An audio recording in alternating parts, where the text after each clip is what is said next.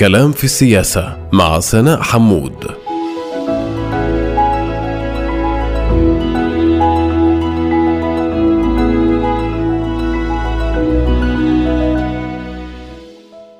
أهلا ومرحبا بكم مستمعاتنا ومستمعينا الكرام في حلقة جديدة من بودكاست كلام في السياسة الذي سنتناول في إطار تحليلات معمقة بمنظور أوسع حول قضية هامة أو شخصية مفصلية تركت وقعها وأدت إلى تحولات لافتة في المشهد السياسي.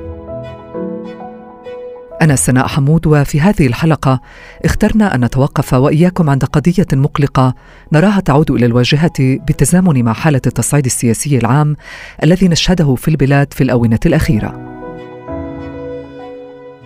أتحدث عن الطلاب الجامعيين الفلسطينيين في الأكاديميات الإسرائيلية وما يواجهونه من ملاحقات سياسية واعتداءات عنصرية عقب مشاركتهم في احتجاجات سياسية أو كتابة منشورات عبر شبكات التواصل الاجتماعي. مشاهد غير مسبوقة تثير الكثير من التساؤلات وعلامات الاستفهام. موضوع حلقة اليوم من كلام في السياسة الطلاب الفلسطينيون في الأكاديميات الإسرائيلية في مواجهة الملاحقات السياسية والاعتداءات العنصرية. رصد الحال والمطلوب في الفترة المقبلة. ولفهم هذه القضية الهامة بأبعادها السياسية المختلفة التاريخية والراهنة.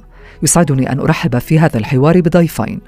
هما الدكتور مهند مصطفى مدير عام المركز العربي للدراسات الاجتماعية التطبيقية مدى الكرمل ورئيس قسم التاريخ في المعهد الأكاديمي العربي بيت بيرل وبشير صباح الناشط السياسي والإجتماعي وسكرتير التجمع الطلابي في جامعة حيفا سابقا.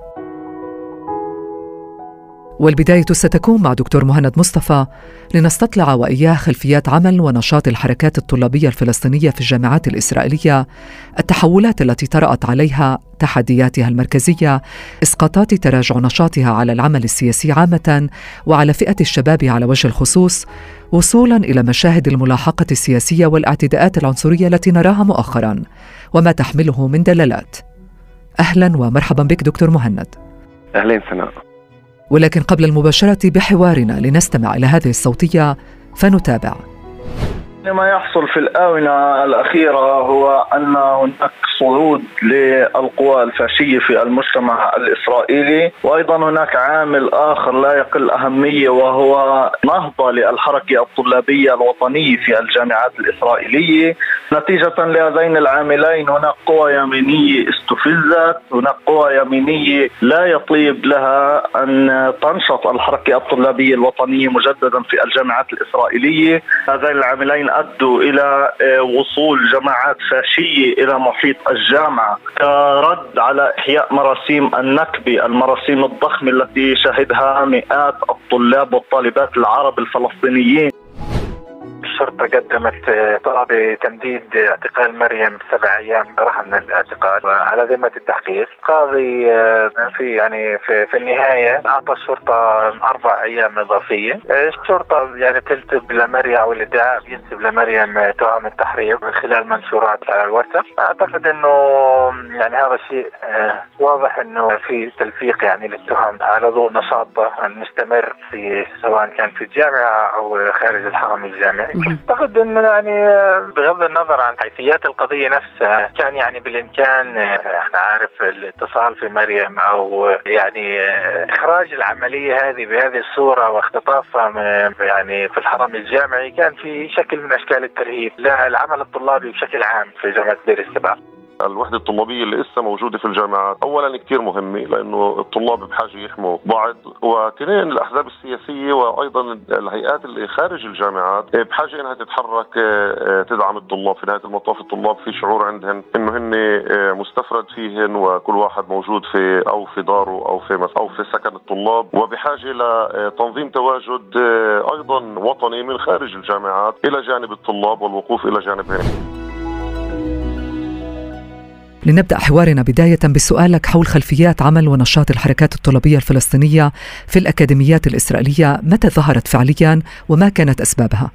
بداية نشوء حركة طلابية في الجامعات الإسرائيلية كان عمليا في سنوات الخمسينات وتحديدا في الجامعة العبرية. هنالك تم تأسيس لجنة الطلاب العرب في أواخر الخمسينات تقريبا في عام 1958 انحصر العمل الطلابي تحديدا في الجامعة العبرية بمعنى أن الطلاب خلال هذه الفترة ونحن نتحدث عن فترة الحكم العسكري وهي فترة التي كانت جدا صعب العمل الطلاب فيها بسبب الرقابة وأيضا أصلا بسبب تنقل الطلاب إلى الجامعة العبرية ولذلك كان العمل الطلاب هنالك مقيد جدا ومع ذلك الطلاب استطاعوا أن ينظموا أنفسهم وأن يقوموا بعمل احتجاج سياسي بالأساس ضد قيود الحكم العسكري. لاحقا الحركة الطلابية بالسبعينات تطورت أكثر ونشأت حركات طلابية ولجان طلاب عرب في كل الجامعات الإسرائيلية وتم تأسيس الاتحاد القطري للطلاب الجامعيين العرب في السبعينات. وبذلك تمأسست الحركة الطلابية في الجامعات الإسرائيلية. والسبعينات كانت هي ذروة العمل الطلابي الاحتجاجي والسياسي. وتقريبا في كل الجامعات كان هنالك في لجان طلاب عرب منتخبة. وعمليا كانت لجان الطلاب العرب هي يعني المؤسسات العربية الوحيدة التي يتم انتخابها ديمقراطيا في داخل المجتمع العربي.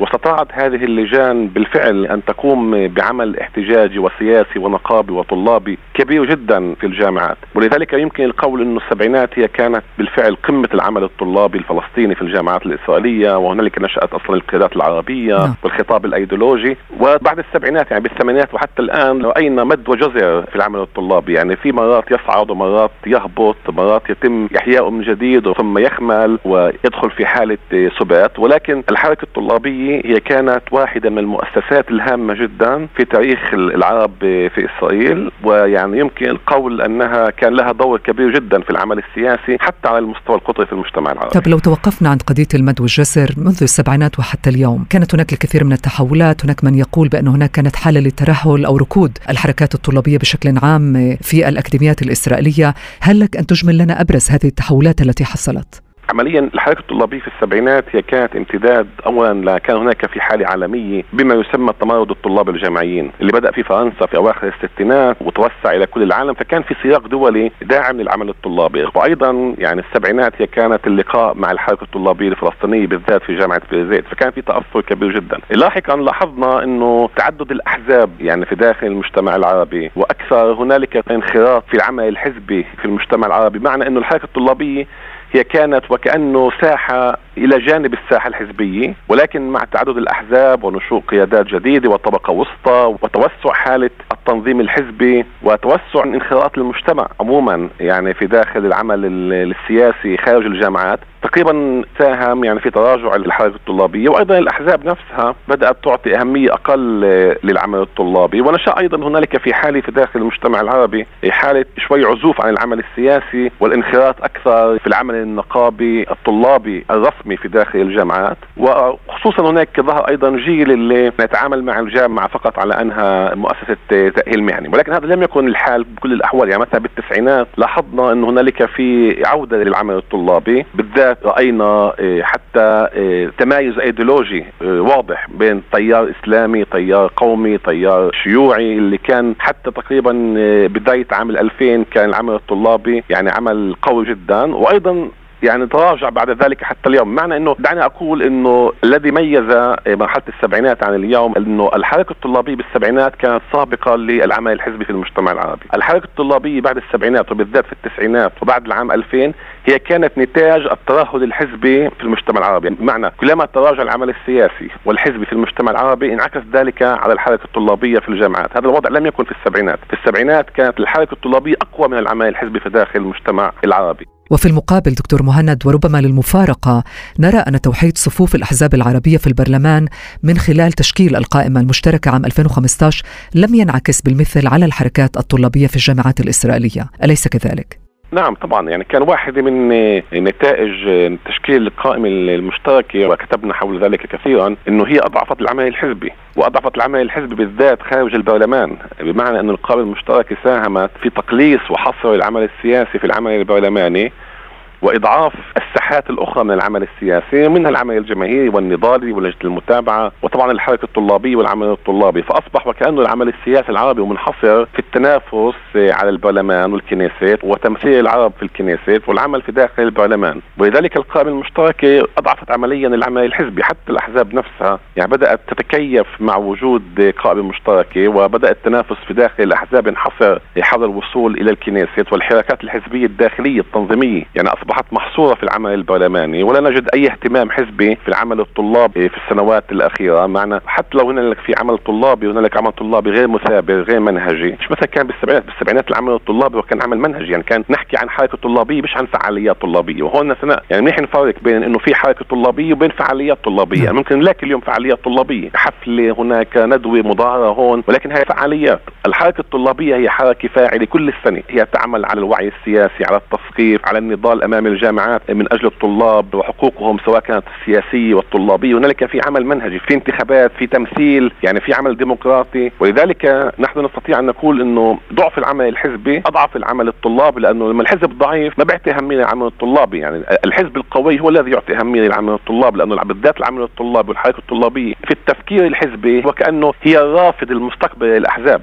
وفي المقابل هناك من يقول بأن الاستقطابات والاصطفافات في أوساط الحركات الطلابية ذات الطابع الحزبي داخل الأكاديمية الإسرائيلية أبعدها عن بعض عمليا وأبعدها عن القضايا التي فيها نوع من الإجماع الوطني الذي كان يميز الحركات الطلابية في السبعينات على سبيل المثال. دعني أكون أكثر دقيق بذلك بسمحي لي بالسبعينات كان هنالك في تيارين في الحركة الطلابية. كان تيار أبناء البلد اللي كان له حركة طلابية اسمها الحركة الوطنية التقدمية وكان طبعا حزب الشيوع والجبهة اللي كان اسمها جبهة الطلاب العرب. وكان التنافس في داخل الجامعات تحديدا بين هاتين الحركتين. ولذلك كان اي كانت أي انتخابات تفضي إلى حسم ديمقراطي. يعني إما هذا بيفوز أو هذا بيفوز ولذلك كنا نشهد إنه الساحة الطلابية فيها حالة حسم ديمقراطي وفيها حالة إنه معروف انه هنالك في نقاش أيديولوجي بين بين تيارين الآن بسبب التعددية الحزبية في داخل الجامعات يعني وجود تيار إسلامي وقومي وشيوعي وأيضا ممكن مستقلين اللي دخلوا الانتخابات. عملية الحسم الديمقراطي أصبحت صعبة جدا. يعني من الصعوبة إنه حركة طلابيه ينتمي إلى حزب أن يحسم الانتخابات ويقود العمل الطلابي وبحاجه إلى تحالفات مع حركة طلابيه أخرى. الآن ما حدث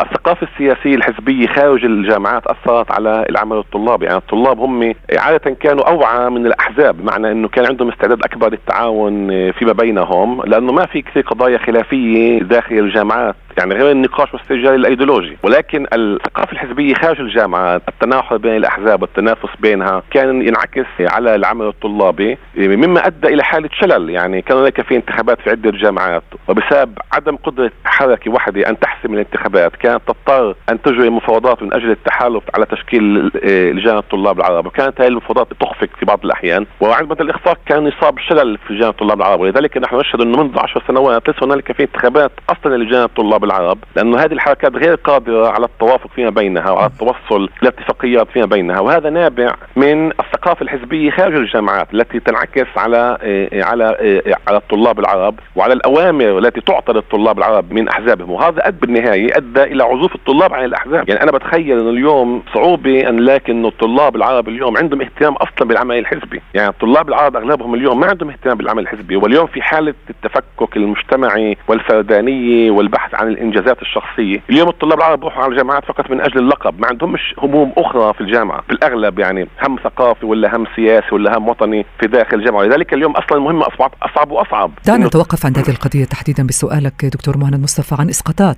تراجع هذا النشاط للحركات الطلابية تحديدا كما ذكرت في العقد الأخير على العمل السياسي بشكل عام وعلى فئة الشباب على وجه الخصوص بحسب رأيك. هنالك في تأثيرين. أنا أبدأ بالعمل السياسي. على مستوى العمل السياسي عادة الحركات الطلابية هي تشكل الرافد الأساسي للأحزاب بمعنى أنها تشكل الرافد للنخب سواء للأحزاب أو للمجتمع. بمعنى أن من نشط في الحركة الطلابية هو عادة أيضا يكون ناشط في داخل حزبه ويقوم بدور والتأثير على داخل حزبه ويأتي بثقافة مختلفة عنده ثقافة تنظيمية عنده تجربة سياسية وعنده بالأساس فكر سياسي. وهذا يعني يمد الأحزاب بالقوة ويمد الأحزاب بالتجدد كل الوقت. بمعنى إنه الحزب الحزب اللي عنده حركة طلابية فاعلة هو يتجدد مع الوقت لأنه الحركة الطلابية تمد بقيادات ونخب جديدة وأفكار جديدة. الآن ما حدث إنه آه، بسبب انتكاسة في الحركة الطلابية. الأحزاب اليوم تقريبا ما عندها تجديد. ولذلك نجد إنه قيادات الحزبية هي قيادات تمرست في داخل الأحزاب وليس في الحركات الطلابية. يعني في فرق شاسع بين قيادة تمرست في العمل الطلابي السياسي في داخل الجامعات بشكل متابع على مدار سنوات وخضت نضالات في داخل الجامعات وبين حركة اللي نشأت في داخل التنظيم الحزبي. يعني نشأت في حراك في داخل الحزب ضمن مؤسساته وهياكله المختلفه وصعد كاي ناشط حزبي في داخل الحزب وصل إلى مواقع عليا وبين إنه الذي جاء بعد سنوات من التمرس في العمل الطلابي المنهجي مش فعاليات هنا وهناك تمرس. هذا يعني نوعان من قيادات مختلف وأيضا ينعكس أصلا على الأحزاب ينعكس على ثقافة الأحزاب على على تجددها على قوتها على مدها بالنخب. ولذلك غياب حركة طلابيه ينعكس مباشرة على على قوة الأحزاب وعلى قدرته على التجدد، من الناحية الأخرى غياب حركة الطلابية هو عمليا له تأثير على الشباب لأنه عمليا الشباب عموما المكان الذي يحصلون فيه على عملية التأهيل السياسي والتثقيف السياسي هو في داخل الجامعة، وبغياب حركة الطلابية اللي تقوم بهذا العمل، طالب يدخل إلى الجامعة ويخرج مع لقب بدون أي عملية تسييس وتثقيف وتوعية وكشفه على قضايا مجتمعه، يعني الحركه الطلابيه العربيه كان واحد من الأدوار المهمة لها إنها كانت تأخذ هؤلاء الشباب العرب اللي بيدخلوا في الجامعات. وتقوم بعملية تسييس وكشفهم على النقاشات السياسية واشراكهم في النضالات في داخل الجامعات، هذا الأمر ينعكس على الشباب وعلى وعيه. عندما يخرج هذا الشاب من الجامعة بعد بعد عملية تثقيف وتسييس وعمل تنظيمي في داخل الجامعة، مكانته في المجتمع وكيف ينظر إلى نفسه في داخل المجتمع هي أصلا مختلف. دعنا ننتقل الآن إلى كل قضية التسييس والتوجهات القيادية لشريحة الشباب الفلسطينيين في الأكاديميات الإسرائيلية. لأسألك عن التصعيد السياسي العام الذي نراه مؤخرا وانعكاساته فعليا في مختلف الجامعات الإسرائيلية، طبعا أتحدث عن مشاهد الملاحقة السياسية والاعتداءات العنصرية التي رأيناها في جامعة تل أبيب بمناسبة إحياء ذكرى النكبة وكذلك في جامعة بئر السبع عقب وقفه الاحتجاجية على خلفية مقتل الصحفيه شيرين أبو عاقله، كيف تقرأ هذه الأحداث وما دلالاتها برأيك؟ هذا أول شيء ليس جديد، هذا يعني منذ سنوات والجامعات الإسرائيلية بالذات بئر السبع وتل أبيب تمارس هذه الملاحقة والقمع ضد العمل الطلابي. منذ سنوات تل أبيب عادة هذا الشيء بيكون في إحياء ذكرى النكبة في بئر السبع بيقوم بذلك أمام أي عمل احتجاجي للطلاب العرب فهنالك في توجه عند الجامعات لضرب العمل الطلاب السياسي. وهذا القرار حسب رايي تم اتخاذه يعني منذ عشر سنوات في داخل الجامعات الإسرائيلية أنها لا تريد أن يكون في داخل الجامعات حركة طلابية فلسطينية. هي ممكن تستوعب إنه يكون في نشاط هون وهناك ولكن أن يكون هنالك في عمل مثابر وبالذات عمل سياسي للطلاب العرب. في داخل الجامعات الجامعات الإسرائيلية لم تعد تستحمل ذلك. ولذلك هي تمارس القمع في الجامعات بالعشر سنوات عدلت دساتيرها من أجل منع الطلاب العرب من التنظم سياسيا في داخل الجامعات. ولذلك هذا جزء من محاولة ضرب الحركة الطلابية الفلسطينية في داخل الجامعات. وإنه الجامعات تتعامل مع نفسها وكأنها جامعات غير مسيسة. ومع إنها بتسمع مع إنها هي نفسها جامعات مسيسة يعني في أجنداتها. ولذلك محاولة ملاحقة الطلاب العرب تهدف إلى منعهم من التنظم. لأنه إذا الطلاب العرب نجحوا في هذا النشاط الهام سوف يتشجعون من أجل كمان نشاطات ويعني ويتنظمون أكثر وأكثر. وهذا ممكن أن يعيد العمل الطلابي والحركة الطلابية إلى سابق عهدها. وهذا الجامعات الإسرائيلية لا تريده لأنه أصلا اليوم السياق الإسرائيلي لم يعد يتحمل وجود مثل هذه الحركات الطلابية في الجامعات هنالك في الآخر 20 سنة تم تأسيس الكثير من المنظمات الصهيونية. وبالذات اليمينية التي تلاحق الطلاب العرب وتراقبهم وحتى تلاحق وتراقب المحاضرين العرب. وتضغط على الجامعات في هذا الشأن من أجل منعها من أن تسمح بأي نشاط طلابي وتطالبها دائما بتقييد العمل الطلابي. فهناك في أيضا سياق اسرائيلي ضاغط على الجامعات من أجل منع أي عمل طلاب. وذلك الطريقة الوحيدة هي قمع هذه الفعاليات. كما هذول الطلاب ومعاقبتهم من أجل ردعهم عن الاستمرار بذلك. هذا بالرغم من ذلك إلى أي مدى نتحدث هنا عن مشهد غير مسبوق؟ أنا أتحدث على قضية دخول جهات أو عناصر شرطية لداخل مساكن طلبة واعتقال طالبة. هي مريم أبو قويدر من مساكن جامعة بئر السبع. وفي المقابل رأينا يعني اعتداءات واضحة. من قبل جهات شرطية كذلك على طلاب احتجاجات جامعة تل أبيب في أحياء ذكرى النكبة على أثر استفزازات من قبل جهات يمنية فعليا أو اعتقالات تأتي على خلفيات منشورات لطلبة في صفحات الفيسبوك. هنا يبدو لي يعني وصحني إن كنت مخطئة دكتور مهند. هناك حالة من التصعيد في هذا الشأن كذلك؟ هي حالة من التصعيد يعني في السنوات الأخيرة. إنه هو بكل الأحوال دخول يعني الشرطة إلى مساكن الطلبة هذا شيء غير مسبوق أصلا اكاديميا واخلاقيا وقانونيا ولكنه حدث في الماضي يعني حدث في السنوات الأخيرة. وأيضا الجامعات تقريبا منذ حوالي خمس سنوات وبالذات منذ الحرب على غزة بال 2014 الجامعات الإسرائيلية تراقب الطلاب العرب وتراقب ماذا يكتبون وتعاقبهم وتلاحقهم. وهنالك في منظمات يمنية تضغط على الجامعات من أجل أن تراقب الطلاب أصلا تتجسس على الطلاب وتبعث تقارير إلى الجامعات من أجل المعاقب. هنالك في حملة جامعات متواطئة معها. الجامعات جباني متواطئة مع منظمات أنا بعطيك مثال. قبل كم من أسبوع شرطيين بزي مدني في داخل الجامعة العبرية ما كانوا ضمن وظيفتهم كشرطيين قاموا بطرد طلاب من القدس من داخل الجامعة والجامعة يعني بدل أن تحمي الطلاب وتقف معهم وتعاقب هؤلاء الشرطيين دعمتهم. والجامعة يعني تواطأت معهم. وعموما هناك في تواطؤ من الجامعات مع هاي المنظمات اليمنيه وفي تواطؤ مع السياق الإسرائيلي عموما مع إنه الجامعات سناء في العالم هي حالة تنويرية يعني هي حالة تقف أمام الخطاب الشعبوي والخطاب الذي إنتاج حريه التعبير عن الرأي والجامعات تكون متحدية أصلا للخطاب العام ولكن الجامعات الإسرائيلية هي جامعات متواطئة مع الخطاب العام وتطأطئ رأسها أمامه.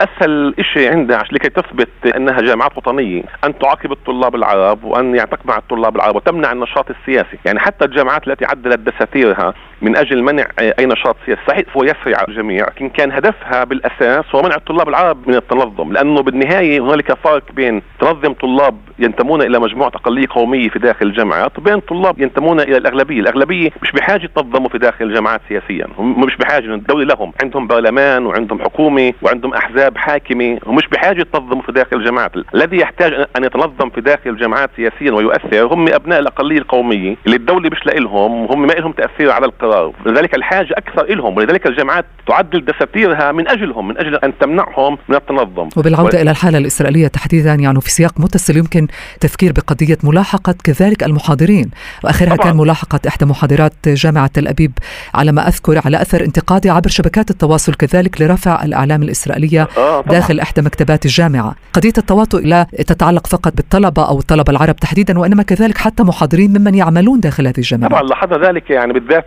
منذ الحرب على غزة قبل سبع سنوات، هنالك في ملاحقة للمحاضرين العرب والجامعات متواطئة، الجامعات لا تفعل شيء، الجامعات لما تيجي حركة فاشية وهي كلمة فاشية مش كلمة دعائية الآن، هاي المحكمة العليا سمت حركة ام ترتسو أنها حركة فاشية، لما تأتي هذه الحركة وتقدم تقرير عن محاضر عربي أو محاضرة عربية للجامعة إنه هذا المحاضر نشر مقال علمي فيه كذا أو إنه كتب أو إنه تضامن أو إنه شارك في مظاهره والجامعة تتواطأ مع هذه المنظمة وتدعو المحاضر العربي سواء بشكل رسمي أو غير رسمي وتنبه. وهذا التواطؤ بين الجامعة بدل ما تحمي هذا المحاضر تحت مسمى الحرية الأكاديمية مع إنه فيش حرية أكاديمية يعني هذا كلام فارغ إحنا بنعرف ذلك. ولكن بدل أن تحمي المحاضر وتقف معه تقف مع هذه المنظمة الصهيونية الفاشية مع إنه الجامعات يعني يجب أن تحارب مثل هذه المنظمات ولكنها تتواطأ معها وتدعي طبعا هي الجامعات أذكى من ذلك. الجامعات إنه بتخرج إنه إحنا مش موافقين مع ام ولكن يعني في الممارسة هي متواطئة معها. يعني بالآخر بتكيف نفسها إيه، مع هذه المنظمات وغيرها وغيرها. هنالك في مثلا كمان في أكاديميك مونيتور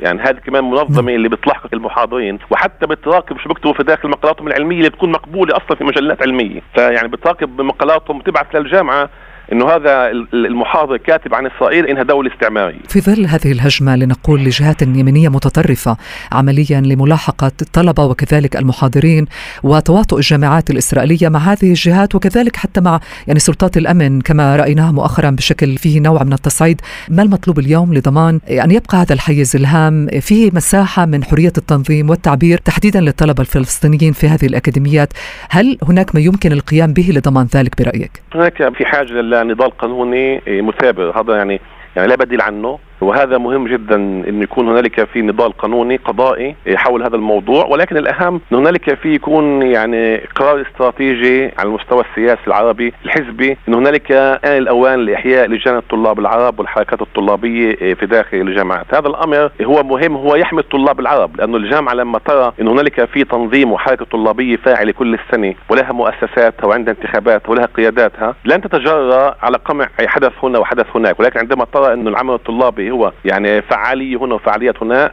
هناك. يعني كانت تتجرى على قمع هذه الفعاليات ومنعها. ولذلك هنالك يعني في اعتقادي في مسارين في المسار القضائي ولذلك يجب يؤخذ بجدية. وحتى يعني ضد الجامعات نفسها وليس فقط يعني ضد منظمات أو ضد الشرطة حتى ضد الجامعات نفسها. وأيضا هنالك يعني في المسار السياسي الحزبي الذي يجب أن يعطي العمل الطلاب والحركة الطلابية أهمية. يعني أنا أذكر إنه يعني في الأحزاب بالتسعينات على سبيل المثال كان هنالك في شعب كاملة أو أقسام كاملة للحركه الطلابية وكان مسؤول عنها في هذه الشعب يعني قيادات مهمة في داخل الحزب ولها ميزانياتها ولها يعني تمويلها ولها أهميتها. يعني يجب أن يعود ذلك لأنه إذا في حركه طلابيه فعليه في كل الجامعات هذا يودع الجامعات. إذا فيش حركه طلابيه في داخل الجامعات هذا لا يودع الجامعات. ولذلك كمان هذا المسار هو مسار مهم. وبهذه التوصيات الهامة اسمح لي أن أشكرك دكتور مهند مصطفى مدير عام المركز العربي للدراسات الاجتماعية التطبيقية مدى الكرمل ورئيس قسم التاريخ في المعهد الأكاديمي العربي بيت بيرل على هذا الحوار الخاص وهذه المعلومات القيمة. شكرا جزيلا لك. شكرا سنة. فاصل قصير ونواصل الشق الثاني من هذا الحوار مع الناشط السياسي والاجتماعي والسكرتير التجمع الطلابي في جامعة حيفا سابقا بشير صباح. لنسأله عن أبرز المحطات السياسية التي مرت بها الحركات الطلابية في الجامعات الإسرائيلية في العقد الأخير وعن خلفيات وأشكال الملاحقات السياسية التي يتعرض لها الطلاب العرب وسبل مواجهة القيادات الطلابية لهذا الواقع وإلى أين الوجهه في الفترة المقبلة؟ لا تذهبوا بعيدا. كلام في السياسة مع سناء حمود.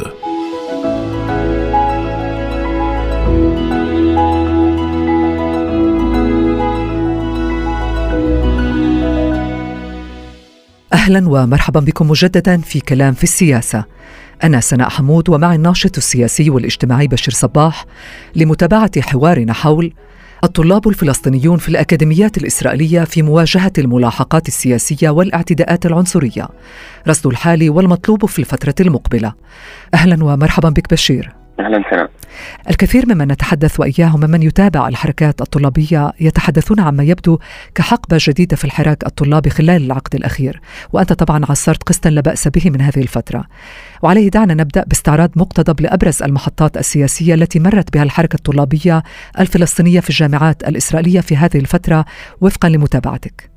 بقدر أبدأ بعام 2010 بداية نهاية لجنة الطلاب العرب في جامعة حيفا والقطري أيضا. عام 2010 كانت آخر انتخابات للجنه الطلاب العرب بدايتها حيث شارك فقط 1500 طالب عربي في جامعة حيفا. من أصل 4000 طالب. كان في فوز لكتلة إقرأ للحركة الإسلامية الشق الشمالي. وبعد هذه الانتخابات في سبع أشهر كان جمود سياسي كامل. وتم الاجتماع الأول فقط عام 2011 ومن بعده انسحبت الجبهة الطلابية وأبناء البلد طبعا لم يفوزوا في أي مقعد ولم يكن لهم تمثيل في لجنة الطلاب العرب داخل جامعة حيفا. وهنا تم إنهاء لجنة الطلاب العرب وتم تحويلها إلى لجنة تنسيق لجنة التنسيق بين الطلاب العرب. وأيضا انتهت عام 2012 وأصبح هناك نقاش حول مشاركة الكتل الطلابية العربية داخل جامعة حيفا بالمشاركة بانتخابات النقابة المشتركة. النقابة التابعه لجامعة حيفا، طبعا الأسباب اللي أدت إلى تفكك لجنة الطلاب العرب منها اللوجستيه أمام جامعة حيفا كانت تعرقل عملية الانتخابات. وأيضا يعني هنالك ذكر خاص للأموال الباهظة التي فرضت على الانتخابات التي تكفلت فيها لجنة المتابعة العليا بفرعها لجنة الحريات. عام 2010 لم أخطئ السيد أمير مخول كان يترأس لجنة الحريات ومن هناك أيضا بفوز الحركة الإسلامية وخسارة الجبهة. فارق بسيط في عدد الأصوات تقريبا 40 أو 30 صوت وهذا ما أدى إلى انتهاء لجنة طلاب العرب وأيضا تم حظر الحركة الإسلامية في عام 2013 الشق الشمالي وجميع هذه الأمور أدت إلى انتهاء لجنة طلاب العرب ودخولنا للعصر جديد داخل الجامعات بالذات في جامعة حيفا تعد أكبر تجمع الطلاب العرب اليوم عدد الطلاب العرب في جامعة حيفا ما يقارب 9000 أي ما يعادل 46 47% من جميع الطلاب وتقريبا 20% من عدد الطلاب الفلسطينيين الذين يدرسون داخل الجامعات والكليات الإسرائيلية يعني بالتزامن مع هذا التراجع الذي تتحدث عنه لدور الحركات الطلابية العربية في الجامعات الإسرائيلية رأينا في المقابل صعود لليمين واليمين الفاشي في بعض هذه الأكاديميات أليس كذلك؟ صحيح. في بداية الألفينيات تم تشكيل حركة امكرتسو بمعنى إن أردتم وهي حركة طلابية شبابية تنشط داخل الجامعات وخارج الجامعات ممولة من رجل أعمال صهيوني فرنسي. طبعا هدفها عرقلة عمل الحركات الطلابية العربية وليس عمل سياسي طلابي كما تعمل الحركات الطلابية العربية. برزت هذه الحركة في سنوات 2016 حتى اليوم. بشكل خاص بروزها تم بسبب أخذ الحركات الطلابية عمل طلابي منفصل. في معنى أصبح هناك مراسيم إيه، احتفال في ذكرى النكبة في بعض الجامعات وأيضا فعاليات وطنية أخرى مثل يوم الأسير إيه، وما شابه.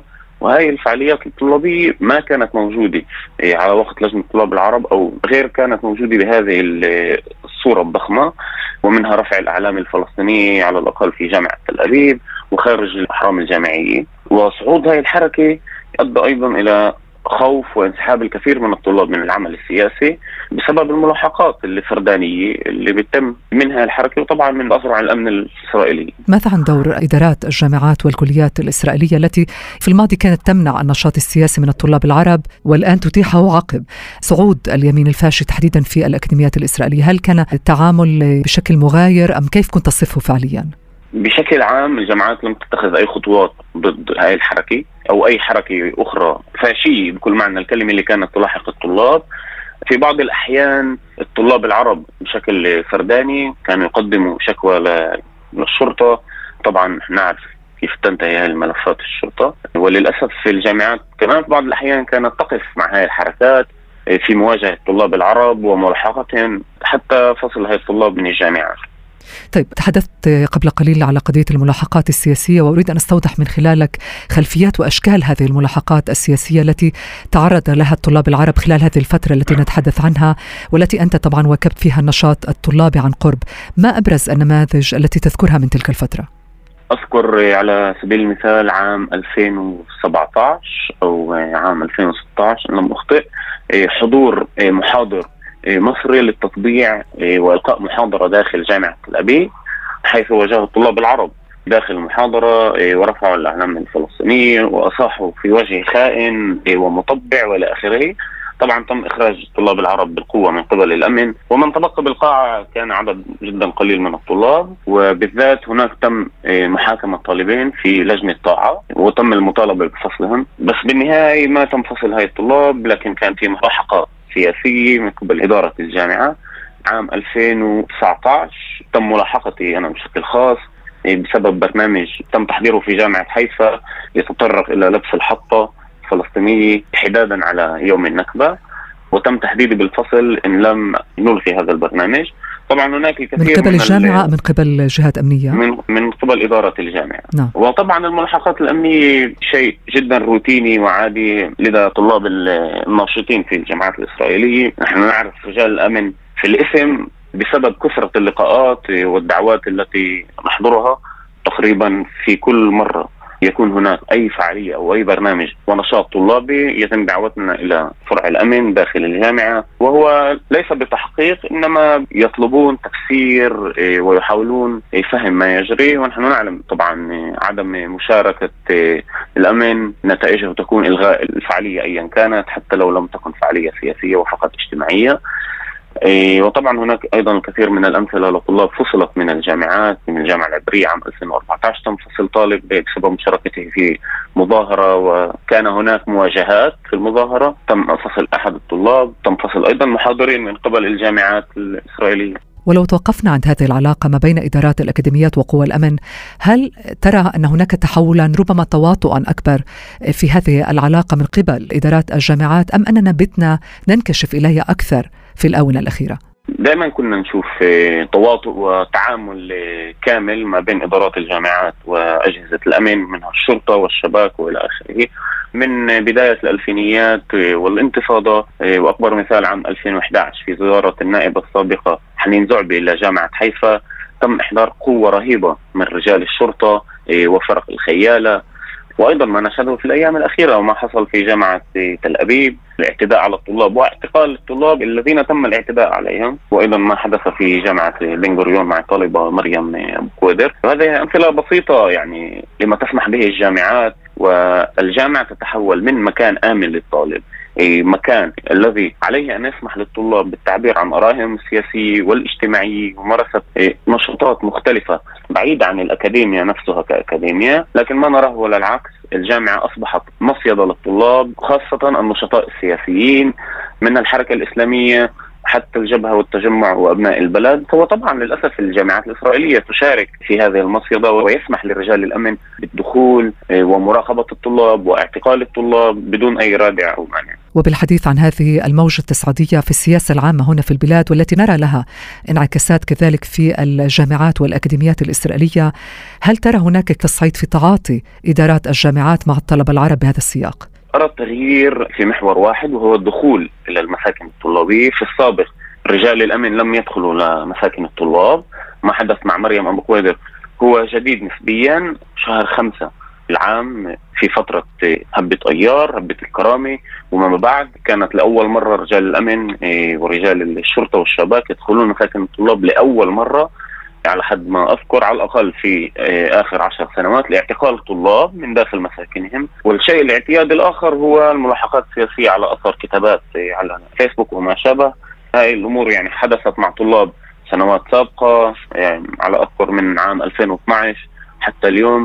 آه، يتم اعتقال الطلاب على أثر كل ما يكتبون على الفيسبوك ضد الجامعات أو طبعا على أمور التي تعد أمنية. والطالبة مريم أبو خويدر يعني الحدث معها إنها شاركت في مظاهرة وعدد متظاهرين كان فيها ست أشخاص يعني ما ما شاركت في مظاهرة ضخمة وحرضت الطلاب أو خالفت ما يقال قوانين أمن الدولة، لكن طبعا هذا استفزاز وتخويف للطلاب ومنع الطلاب من ممارسة إيه، السياسة إيه، والنشاط السياسي داخل الجامعات. إذا كيف تصف موقف إدارات الجامعات عقب هذه الملاحقات السياسية للطلاب العرب والتي كانت ربما بالماضي ولكن لم تكن بهذا الشكل فظ يمكن القول؟ وخاصة أن هذه الجامعات على الأقل بشكل علني تعتبر نفسها حيز هام لممارسة حرية التعبير عن الرأي وكذلك حرية التنظيم. كنت أفصل الجامعات واختلاف بين إدارات الجامعات، بدأت في جامعة حيفا في تعد نسبيا جامعة متطرفة حيث القوانين والسماح في النشاط الطلابي، التخنيون على سبيل المثال هناك منع باتا لأي نشاط سياسي إن كان إيه، لطلاب يهود أو عرب، أما جامعة تل أبيب هي جامعة التي تعد نفسها ليبرالية وتسمح حرية التعبير للطلاب حتى يسمح للطلاب برفع الأعلام الفلسطينية داخل القاعات خلال الفعاليات خارج الحرم الدراسي نفسه لكن داخل الحرم الجامعي. والتغيير أو على الأقل التعامل والاختلاف في التعامل بين الطلاب العرب واليهود هو ملاحقة الطالب العربي نفسه وعدم ملاحقة الطالب اليهودي إيه، وإعطاء شرعية معينة للطالب اليهودي بممارسة ملاحقة ضد زميله الطالب الفلسطيني داخل الجامعة إيه، كان هناك قضايا إيه، مختلفة على مدار آخر خمس سنوات منها طباعة صور وأسماء طلاب إيه، يدرسون في الجامعات الإسرائيلية وتوزيعها على طلاب آخرين على أنهم داعمين وراعين للإرهاب داخل الحرم الجامعي. طبعا الجامعات لم توقف هذه الطلاب لم تفصلهم حتى لم تدعون إلى لجنة طاعة والاستماع إلى ادعاءاتهم إذا كيف توضح ثقل هذه الجهات اليمينية اليوم بشكل عام ربما بمقدمتها الحركة اليمينية الفاشية امترتسو والتي كما سبق وذكرت هي انبثقت عن حراك طلابي ولكنها اليوم موجودة في الشارع الإسرائيلي بما وخارج يعني العمل الطلابي تحديدا. وكيف تفسر فعليا عدم تحرك إدارات الجامعات للحد من هذه الأعمال الاستفزازية؟ وأحيانا نراها كذلك خطيرة آه، في بعض الأحيان. خوف أم ماذا؟ اولا يجب فهم من هم حركه إم ترتسو وهي مكونة من نشطاء من حزب الليكود إيه، حزب الصهيونيه الدينيه وهي أحزاب يمينية متطرفة وينشطون داخل المستوطنات وموجودون داخل الجامعات في النقابات الطلابية ويترأسون نقابات طلابية. طبعا ليس تحت امترتسو إنما تحت أسماء حركات ثانية لكن هم أعضاء فيها. والتأثير السياسي لهم داخل الجامعات جدا ضخم. لديهم تأثير على المتبرعين للجامعات الإسرائيلية فهناك دائما تخوف من حركة امترتسو والملاحقات على المحاضرين نفسهم. كان في ملاحقات ضد محاضرة في جامعة العبرية في السابق قبل بضع سنوات لمنعها جندية الدخول في ملابس الجيش إلى المحاضرة. وطبعا ما حدث مع المحاضرة عن مطر في جامعة تل أبيب في الأسابيع الأخيرة. إذا ما المطلوب اليوم من القيادات الطلابية لضمان استمرار نشاط الحركات الطلابية في الأكاديميات الإسرائيلية؟ وما فرص العودة من النشاط العشوائي لحراك منظم؟ أولا التراجع ليس عبثي. إيه وطبعا كما هو إيه معروف في السياسة لا يوجد فراغ سياسي. إيه وإن كان هناك تراجع للحركات الطلابية المنبثقة عن الأحزاب سوف يتم ملء هذا الفراغ السياسي. وهذا ما نراه. هناك حركات طلابية جديدة اجتماعية وسياسية غير منبثقة عن الأحزاب. إيه، يتم تشكيلها من قبل أشخاص مستقلين أيديولوجيا. لكن للأسف هاي الحركات تعتمد على شخص بشكل عام وعند إنهاء اللقب ينتهي الحراك. ما نراه اليوم هو تراجع للأحزاب وقدرتها على التأثير في الشارع داخل إسرائيل. وما نراه طبعا هو نتيجة لهذا التراجع. للأسف كان هناك إنشادات ومحاولات إلى إقامة لجنة طلاب العرب مجددا داخل الجامعات الإسرائيلية واللجنة القطرية أيضا. ورأينا يعني خطورة عدم وجود لجنة طلاب عرب في الهبة الأخيرة مشاكل جدا كبيرة مع الطلاب وعدم إمكانية الحركات الطلابية في مساعدة الطلاب. بسبب عدم وجود القدرة البشرية لدى الحركات الطلابية. هنا يجب الاعتماد على الأحزاب في دعم الحركات الطلابية تمويل الحركات الطلابية. تمويل الحركات الطلابية هو جدا جدا بسيط. كوني ممثل سابقا أنا أعرف أن تكلفة نشاطات طلابية لأي حراك إن كان داخل أي جامعة لا يتعدى خمسة ألاف شيكل.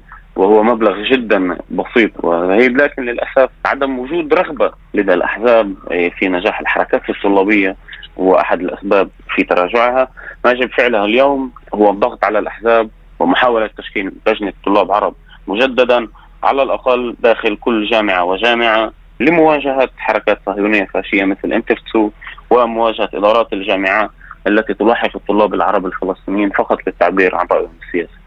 اسمح لي أن أشكرك بشير صباح الناشط السياسي والاجتماعي وسكرتير التجمع الطلابي في جامعة حيفا سابقا على هذا الحوار الخاص. شكرا جزيلا لك. شكرا سلام. كان هذا كلام في السياسة. شكرا لكم مستمعاتنا ومستمعينا الكرام على حسن الاستماع. أطيب التحيات لكم أينما كنتم. دمتم بكل خير. كلام في السياسة مع سناء حمود.